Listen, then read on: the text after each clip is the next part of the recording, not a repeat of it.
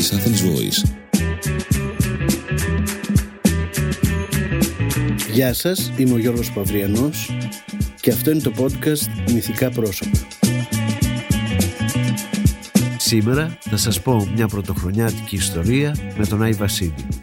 And along with it has come a new freedom of expression.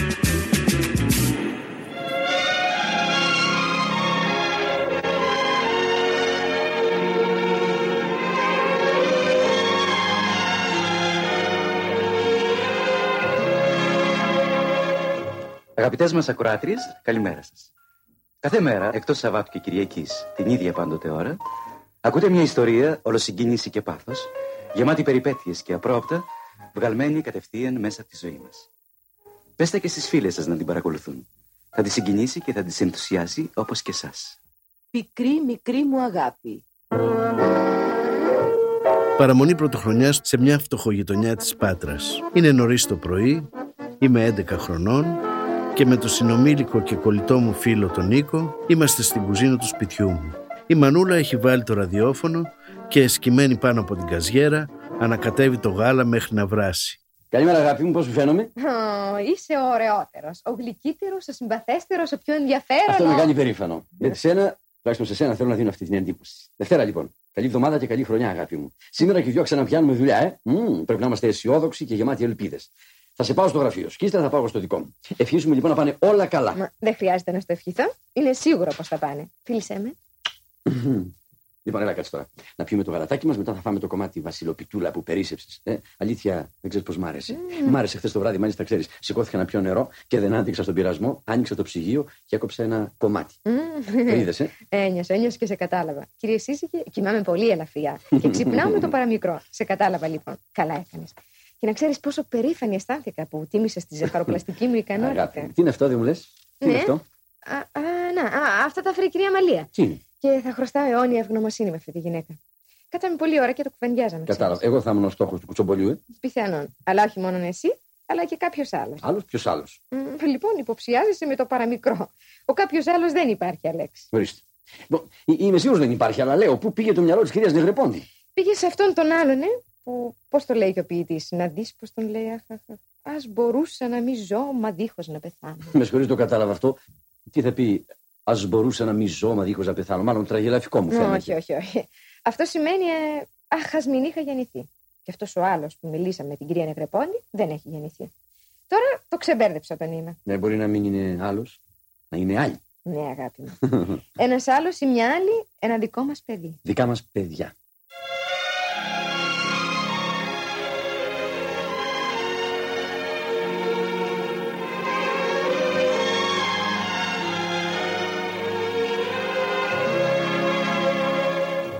Ακούσατε όπως κάθε μέρα, εκτός Σαββάτου και Κυριακής, πικρή μικρή μου αγάπη.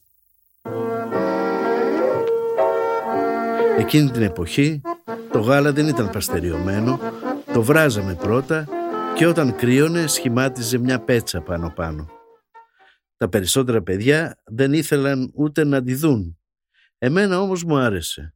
Την έτρωγα με απόλαυση, όπως και όλες τις πέτσες, την πέτσα από το γιαούρτι, την πέτσα από το κοτόπουλο, την πέτσα από το αρνί, από το χοιρινό, από το ψάρι.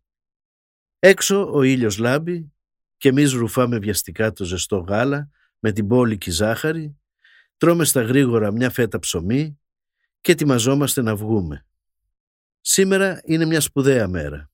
Θα πούμε τα κάλαντα της πρωτοχρονιάς.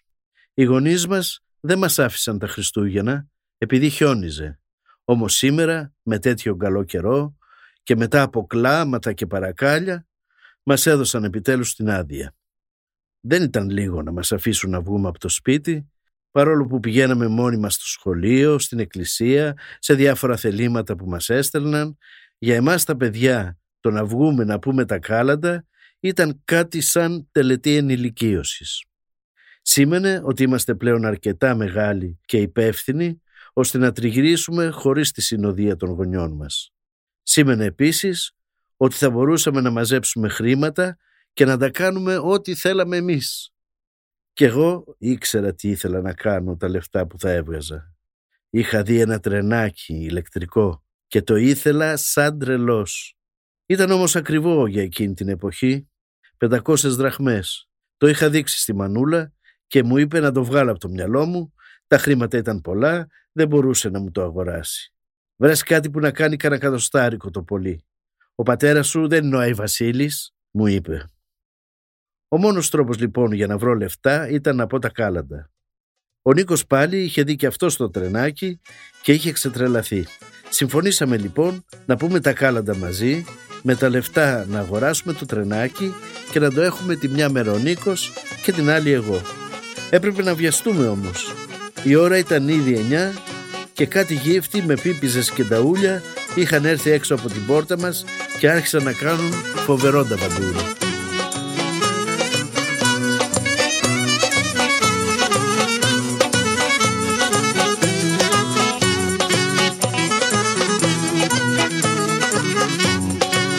Η μανούλα τους έδωσε ένα δίφραγκο και τους έδιωξε άρον άρον.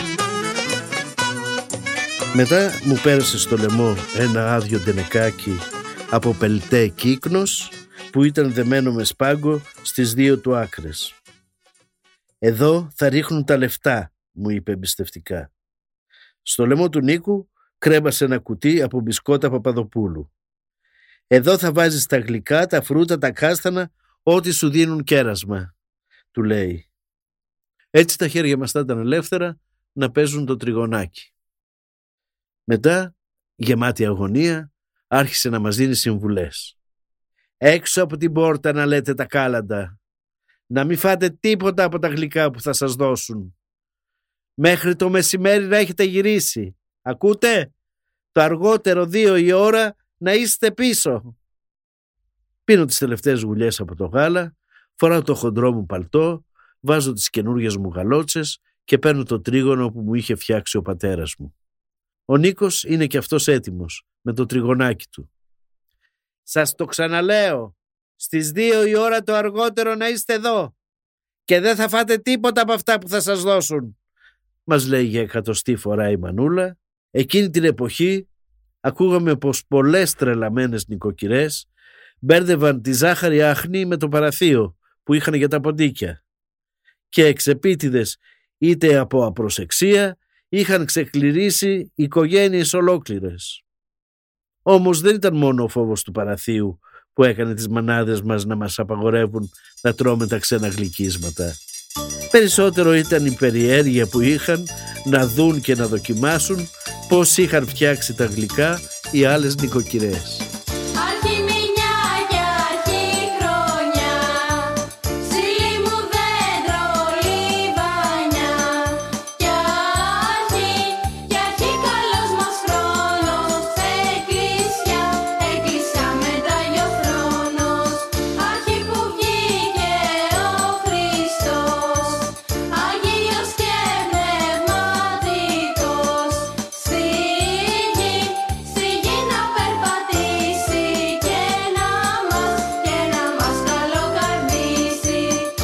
Ξεκινήσαμε από τη γειτονιά μας.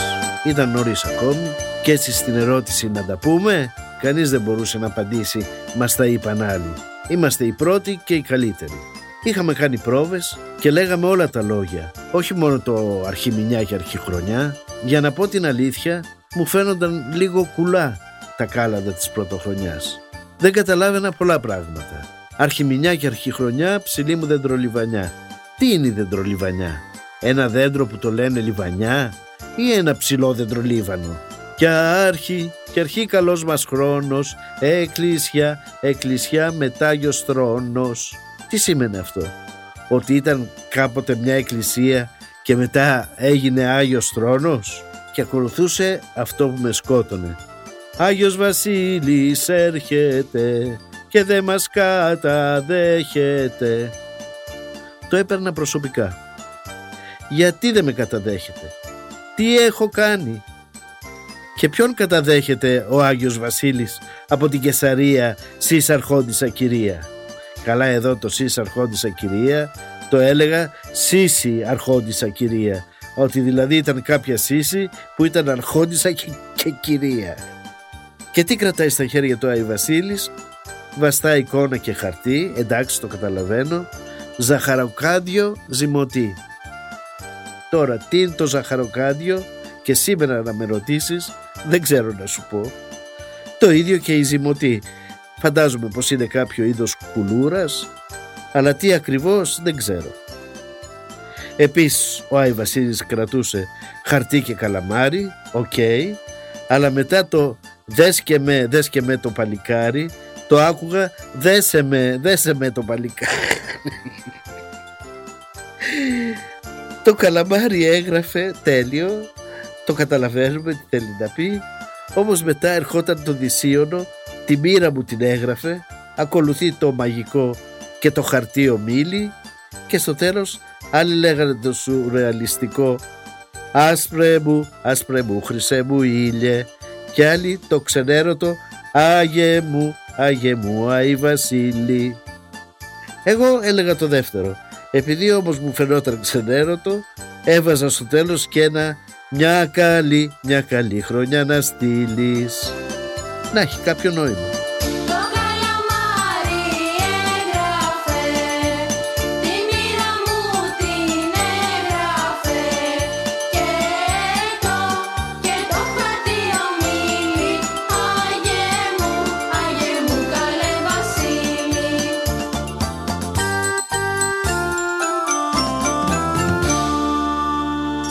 Γρήγορα κατάλαβα ότι έπρεπε να γίνουν μερικές αλλαγές. Έβλεπα πως αυτοί που μας άνοιγαν, επειδή ήταν πρωί, ήταν αγουροξυπνημένοι και μόλις λέγαμε το Άγιος Βασίλης έρχεται και δεν μας καταδέχεται από την Κεσαρία σύση αρχόντισα κυρία, μας σταμάταγαν, μας έδιναν χρήματα και γλυκά, μας έλεγαν και του χρόνου και έκλειναν την πόρτα. Έκοψα λοιπόν τους υπόλοιπους στίχους και τώρα πια κλείναμε με το Σύση αρχόντισα κυρία και επειδή τις περισσότερες φορές μας άνοιγαν γυναίκες, τα φιλοδορήματα αυξήθηκαν και από δεκάρες και πενινταράκια έγιναν δραχμές και δίφραγκα. Τελειώσαμε με τη δική μας γειτονιά, πήγαμε και στην διπλανή, τα είπαμε και εκεί, αλλά τα έσοδα ήταν ελάχιστα. Ήταν όλοι τους φτωχοί άνθρωποι, μεροκαματιάριδες, οι περισσότεροι εργάτες στο εργοστάσιο χαρτιού του Ευάγγελου Λαδόπουλου. Μέτραγαν και την τελευταία τους δεκάρα. Έτσι όμως δεν γινόταν προκοπή. Έπρεπε να κάνουμε κάτι δραστικό. Θα πάμε στη βίλα του Λαδόπουλου να πούμε τα κάλαντα, λέω στον Νίκο. Μα θα πρέπει να μπούμε μέσα στη βίλα. Οι γονείς μας μας είπαν να λέμε τα κάλαντα στην εξώπορτα. Θέλεις να πάρουμε το τρενάκι, ναι ή όχι; Θέλω, αλλά άσε τα αλλά και προχώρα. Ήταν μια τεράστια βίλα, περιτριγυρισμένη με κάγκελα.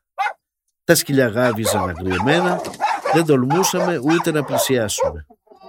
«Μα πώς θα μπούμε μέσα, θα μας φάνε τα σκυλιά», μου λέει τρομαγμένος ο Νίκος. «Θα χτυπήσουμε το κουδούνι». Κάποια στιγμή καταφέραμε να χτυπήσουμε το κουδούνι και μετά από λίγο έρχεται ένας φύλακας. «Τι θέλετε» «Να πούμε τα κάλαντα στον κύριο Λαδόπουλο», Μα κοιτάει από πάνω μέχρι κάτω. Δεν ξέρω αν θέλει να ακούσει κάλαντα προνιάτικα. Περιμένετε να δω αν θα σας δεχτεί. Φεύγει. Μετά από λίγο ξανάρχεται. Ανοίγει τη βαριά καγκελόπορτα. Τα σκυλιά γαβγίζουν σαν λυσασμένα. Ένα από αυτά ξεφεύγει από τα χέρια του. Ορμάει. Πάει να μου δαγκώσει το πόδι. Τελικά αρπάζει και μου σκίζει το παντελόνι. Αζόρ, κάτω, κάτω, λέει ο φύλακας. Ο σκύλος μαζεύεται, αλλά το κακό πια έχει γίνει.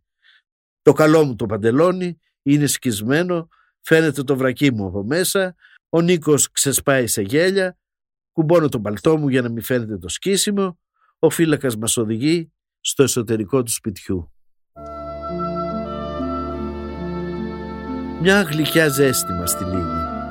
Από κάπου στο βάθος ακούγεται μια ουράνια μουσική. When I was seventeen, it was a very good year. It was a very good year for small town girls and soft summer nights. We'd hide from the light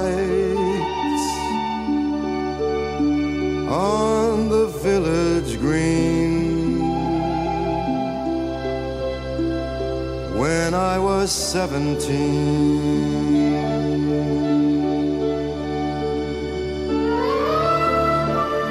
Στο σαλόνι υπάρχει ένα τεράστιο χριστουγεννιάτικο δέντρο με χρυσές και ασημένιες μπάλες, με ένα φωτεινό αστέρι στην κορφή και ηλεκτρικά λαμπιόνια που αναβοσβήνουν. Στεκόμαστε και θαυμάζουμε σαν χαζί. Στα σπίτια μας είχαμε μόνο κάτι μικρά δεντράκια, πλαστικά, αντί για μπάλες κρεμούσαμε κυπαρισόμιλα, βαμμένα με χρυσομπογιά. Μερικοί έβαζαν και τενεκεδάκια από βαπορέ γάλα νουνού ή μπαλίτσες με χρυσόχαρτα από τα πακέτα των τσιγάρων.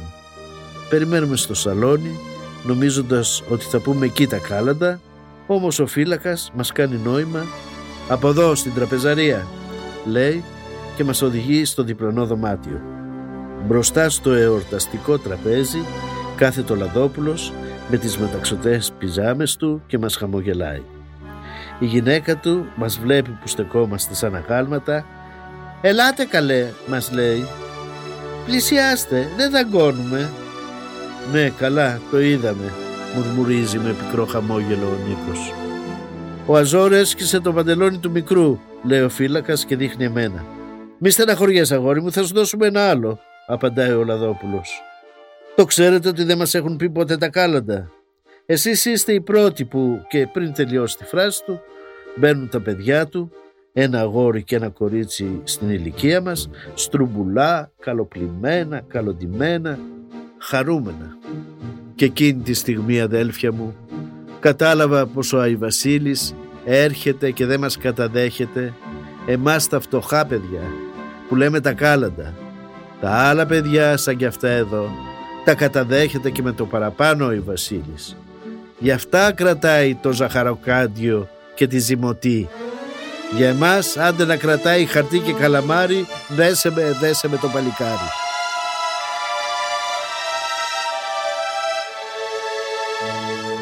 Τα δύο πλουσιόπαιδα όρμηξαν και αγκάλεσαν τον πατέρα τους, έπειτα έκατσαν στο τραπέζι και μια υπηρέτρια τους έφερε φρυγανιές, μέλι, βούτυρο, κέικ και ζεστή σοκολάτα. Άρχισαν να τρώνε και να πίνουν. «Και τώρα πείτε τα κάλαντα και ελπίζω να μας φέρετε γούρι», λέει πανευτυχής ο Λαδόπουλος. Αρχίσαμε να λέμε τσάτρα πάτρα τα κάλαντα, ο Λαδόπουλος δεν μας έδινε ιδιαίτερη σημασία, μιλούσε συνέχεια με τα παιδιά του, μόνο η γυναίκα του αντέδρασε όταν φτάσαμε στο «Σύση αρχό, σύση αρχό της Ακυρία». Γύρισε ξαφνιασμένη προς το μέρος μας «Καλέ, που το ξέρετε, Σύση με λένε», είπε ενθουσιασμένη. Και όταν τελειώσαμε μας έδωσε 50 δραχμές σε μένα έδωσε ένα κοτλέ παντελόνι μακρύ και στον Νίκο ένα πουλόβερ. «Να πάτε να τα πείτε και στους Γερμανούς», μας συμβούλεψε ο Λαδόπουλος. Και μετά ο φύλακας μας οδήγησε προς την έξοδο. Σε μια γωνιά ο Αζόρ, δεμένος πια, γρίλιζε παραπονεμένος.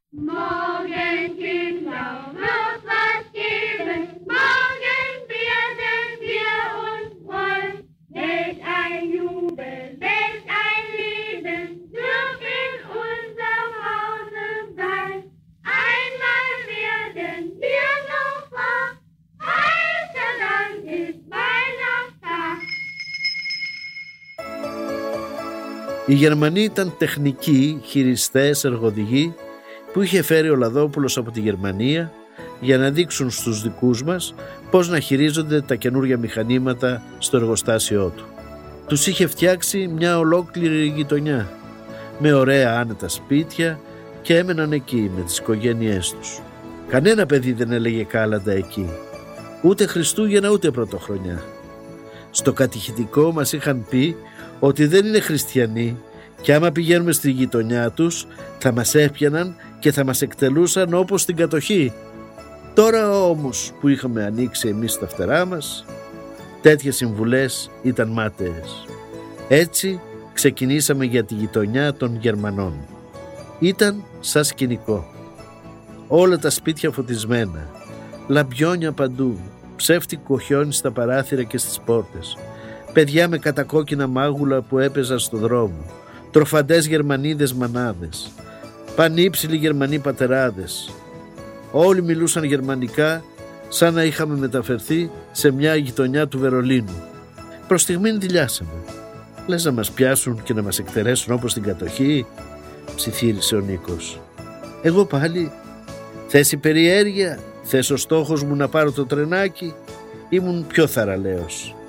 Πάμε του λέω, κι αν πάθω τίποτα θα γίνω ήρωας σαν τον Γιώργο Θαλάσση. Ναι, κι εγώ θα είμαι ο Σπίθας, μου απαντάει ο Νίκος που ήταν χοντρός και του άρεσε το φαγητό. Στο πρώτο σπίτι που χτυπήσαμε μας άνοιξε μια ξανθιά ψηλή κοκκινομάγουλη Γερμανίδα άκουσε τα κάλαντα με προσοχή και μετά μας ρώτησε «Τώρα εγώ ντώσει λεφτά» Κοιταχτήκαμε με τον Νίκο και μετά κουνήσαμε και δυο το κεφάλι μας καταφατικά. Η Γερμανίδα μπήκε μέσα για να πάρει το πορτοφόλι της προφανώς και τότε η πόρτα του σπιτιού μισάνοιξε και στο βάθος μπροστά στο αναμένο τζάκι είδα να παίζει ο γιος της με το τρενάκι των ονείρων μου. Ναι, είχε ένα τρενάκι ολόιδιο με αυτό που ήθελα να αγοράσω. Έμεινα να τον παρακολουθώ με τα μάτια κουρλωμένα. Έπειτα, όταν ξανάρθει η Γερμανίδα και με ρώτησε «Τι λεφτά σου δώσει» σαν υπνοτισμένος έδειξα το τρενάκι και είπα «Δώσει αυτό». Η Γερμανίδα τα έχασε, γύρισε και είπε «Ράους» στο γιο της. Αυτός μάζεψε στα γρήγορα το τρενάκι και εξαφανίστηκε. Έπειτα λέει σε μένα «Αυτό είναι για δικό μου παιδί. Εσένα δώσει λεφτά. Πόσα τέλει» Δεν ήξερα τι να απαντήσω. Έβλεπα για άλλη μια φορά πως ο Άι Βασίλης έκανε διακρίσεις. Είχε δώσει το τρενάκι μου αλλού, σε κάποιο άλλο παιδί και μάλιστα Γερμανό που δεν πιστεύει στο Χριστό. Εμένα με είχε χεσμένο. «Πόσα ντόση» ξαναρώτησε εκνευρισμένη Γερμανίδα. «Δέκα ντράχμα» πετάγεται και λέει σε άψογα γερμανικά ο Νίκος. Η Γερμανίδα μας έδωσε ένα γελιστερό δεκάρικο, ευχήθηκε κάλο χρόνια και ξαναγύρισε στο Στρούντελ και στο Κράπφετ της. Η γερμανική γειτονιά είχε 20 σπίτια. Επί 10 ντράχμα κάθε σπίτι βγάλαμε ένα ωραίο διακοσάρι και φύγαμε πανευτυχείς.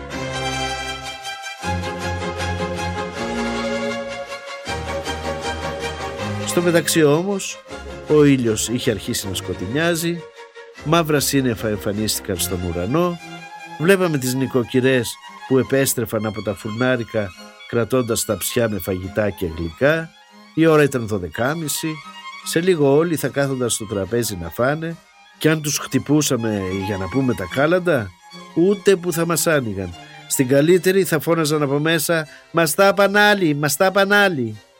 «Τι θα κάνουμε» ρωτάω τον Νίκο. «Να γυρίσουμε πίσω. Έχω αρχίσει να πεινάω, μου λέει ο Νίκος. Δεν θέλω να αργήσω. Θα με σπάσει ο πατέρας μου στο ξύλο. Ο πατέρας του ήταν στρατιωτικός και πολύ αυστηρός άνθρωπος. Και ο δικός μου ο πατέρας ήταν αυστηρός, αλλά ήμουν τόσο εξεταρισμένος με όλα αυτά που έβλεπα, που πήρα την απόφαση να συνεχίσω και να πάω να πω τα κάλαντα μέσα στην πόλη. Εκεί είχε καταστήματα, γραφεία, καφενεία, μαγαζιά, αλλά και ανθρώπους σαν και μένα, που όταν ο Αϊβασίλης ερχότανε δεν τους καταδεχότανε.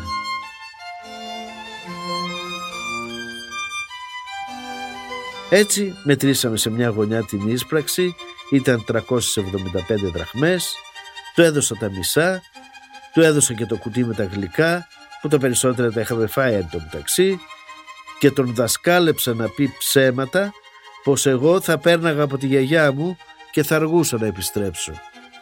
Έτσι κι αλλιώς ούτε η γιαγιά ούτε εμείς είχαμε τηλέφωνο οπότε δεν μπορούσαν να το τσεκάρουν.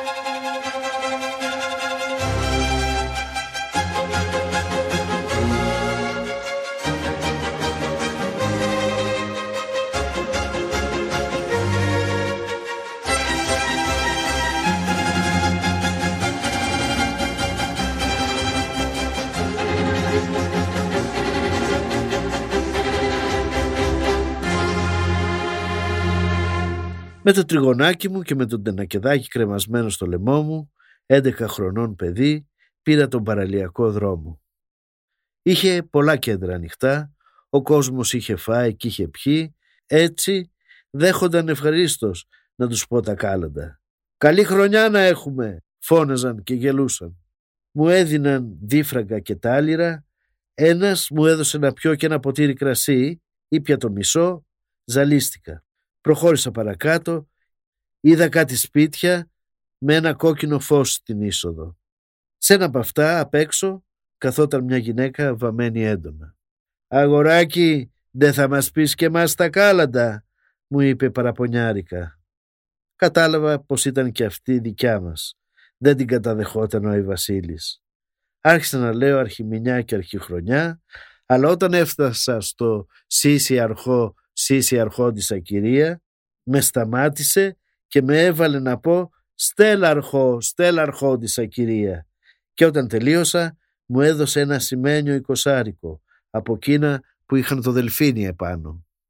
Συνέχισα παραλιακά, πήγα σε γειτονιές πλούσιες και σε γειτονιές φτωχικές, είδα γέρους και γριές, κατάκητους, ανάπηρους, αβοήθητους, κόσμο άρρωστο και κόσμο πονεμένο. Κανείς δεν μας είπε τα κάλαντα μέχρι τώρα. Αυτό μου έλεγαν όλοι και ξαφνικά ένιωσα ότι ο Άι Βασίλης είμαι εγώ. Εγώ έπρεπε να πάω σε αυτούς που δεν κατεδεχόταν ο άλλος, ο στρουμπουλός, ο ξέγνιαστος Άι Βασίλης. Μπήκα στα γραφεία, στα λεωφορεία, στα αστυνομικά τμήματα, παντού. Και σιγά σιγά έφτασα στο κέντρο της Πάτρας, στην Αγίου Νικολάου.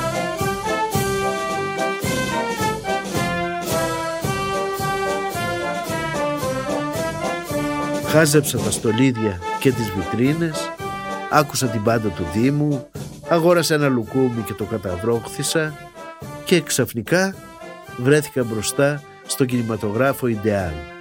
Λόγω της ημέρας έπαιζε από πρωίας.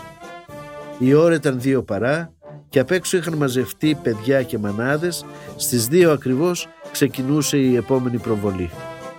Μέχρι τότε δεν είχα μπει σε κινηματογραφική αίθουσα. Μου μπήκε μια τρελή ιδέα. Περίμενα στην ουρά, έκοψα εισιτήριο και όταν στην είσοδο με ρώτησε ο υπεύθυνος «Πού είναι οι γονείς σου μικρέ» είπα πως είχαν μπει πιο πριν για να πιάσουν θέσεις. Ωραία, βγάλε αυτό που έχεις κρεμασμένο στο λαιμό σου και έμπα μέσα. Είχα ξεχάσει τον τενεκεδάκι κρεμασμένο στο λαιμό. Μπήκα μέσα και έτρεξα στην πρώτη σειρά. Βελούδινα καθίσματα, κουρτίνες στην οθόνη και συνομήλικα παιδάκια που για να είναι εδώ χαρούμενα, καθαρά, ντυμένα με ωραία ρούχα ήταν μάλλον από αυτά που τα καταδέχεται ο Άι Βασίλης.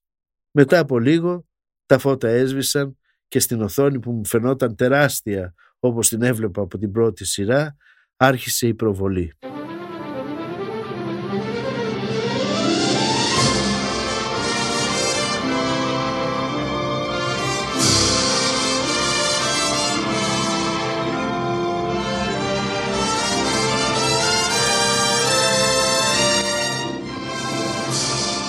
Η ταινία ήταν «Η μελωδία της ευτυχίας» με την Τζούλη Άντριος.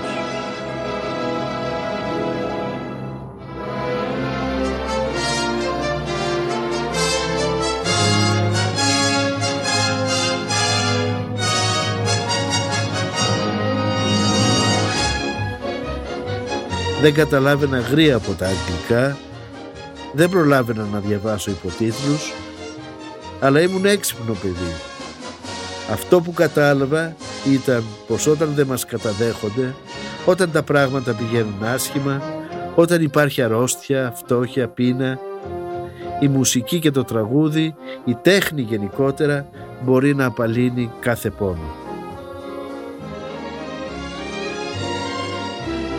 Raindrops on roses and whiskers on kittens bright copper kettles and warm woolen mittens, brown paper packages tied up with strings. These are a few of my favorite things. Cream colored ponies and crisp apple strudels, doorbells and sleigh bells and schnitzel with noodles, wild geese that fly with the moon on their wings. These are a few of my favorite things. Girls in white dresses with blue satin sashes, snowflakes that stay on my nose and eyelashes, silver white winters that melt into springs. These are a few of my favorite things. When the dog bites, when the bee stings, when I'm feeling sad, I simply remember my favorite things and then I don't feel so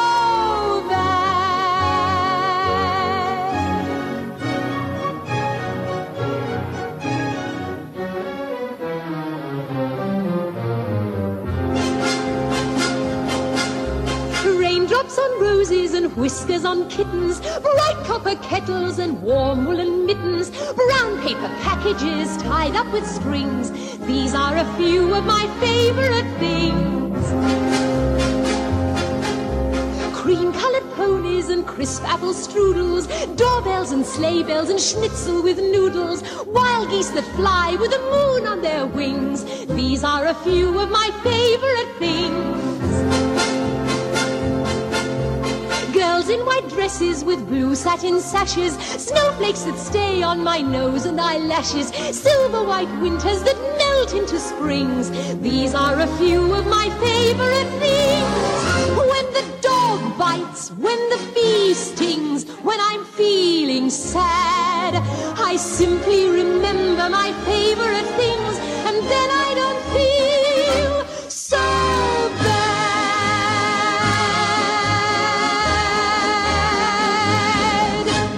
Γύρισα σπίτι στις 4 το απόγευμα, έφαγα ένα γερό ξύλο από τη μανούλα, όχι μόνο γιατί άργησα, αλλά γιατί δεν πίστευε ότι το παντελόνι μου το είχε δώσει ο Λαδόπουλος.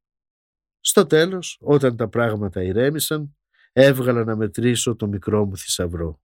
Το ποσό ήταν μικρό, 242 δραχμές. Δεν έφτανε για το τρενάκι. «Δεν βαριέσαι», λέω του Νίκου. «Και να το παίρναμε, θα τσακωνόμαστε ποιος θα πρωτοπαίξει». Έλεγα ψέματα. Ακόμα και τώρα που σας αφηγούμε αυτή την ιστορία, 50 χρόνια μετά, η καρδιά μου χτυπάει με λαχτάρα όταν θυμάμαι εκείνη την πρωτοχρονιά. Την πρωτοχρονιά που μπορεί να έχασα ένα τρενάκι, έμαθα όμως πώς λειτουργεί το τρενάκι της ζωής. Χτες το βράδυ έφυγε ένα τρένο Έμοιαζε σαν να ήταν στοιχειωμένο Δίχως φώτα και οδηγό. Ήταν μέσα φίλοι εχθροί και ξένοι Άνθρωποι τρελοί και απελπισμένοι. Και μαζί με αυτούς ήμουν κι εγώ. Και μαζί με αυτούς κι εγώ. Δε με νοιάζει που πηγαίνω δίχως θέση κι αριθμό. Μια ζωή στο ίδιο τρένο που το λένε πεπρωμένο ψάχνω τον επόμενο σταθμό. Μια ζωή στο ίδιο τρένο που το λένε πεπρωμένο.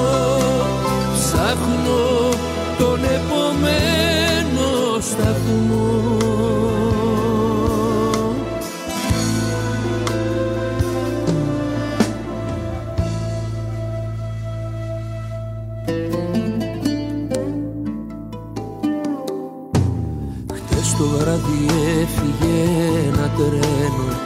το σφύριγμα του λυπημένο.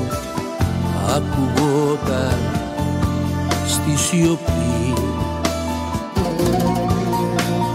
Έτρεχαν τα σκότεινα βαγόνια και βλέπα τα πιο όμορφα μου χρόνια να περνούν σαν αστραπή. Να περνούν σαν αστραπή Δεν με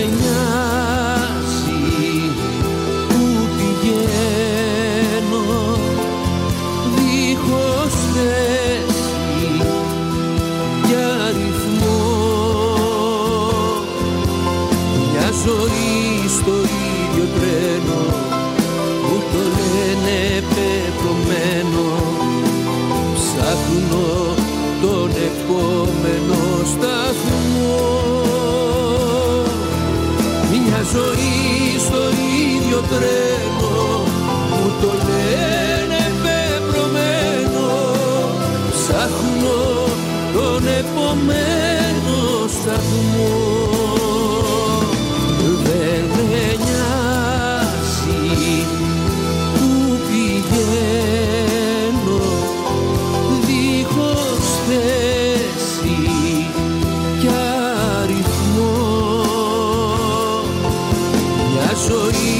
το ίδιο τρένο που το λένε πεπρωμένο.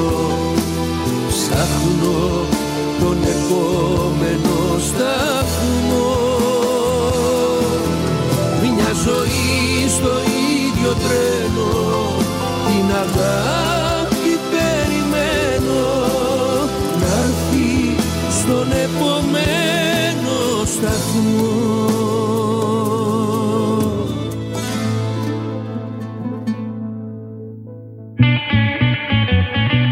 Ήταν το podcast «Μυθικά πρόσωπα» με τον Γιώργο Παυριανό. Αφήγηση σκηνοθετική επιμέλεια Γιώργος Παυριανός. Η ηχογράφηση έγινε από τον Άκη Μπελή στα Earth Sound Studios. Ήταν ένα podcast από την Athens Voice. Μπορείτε να ακούσετε τα podcast της Athens Voice στο athensvoice.gr και στο Spotify, στο Apple Podcast και το Google Play Music.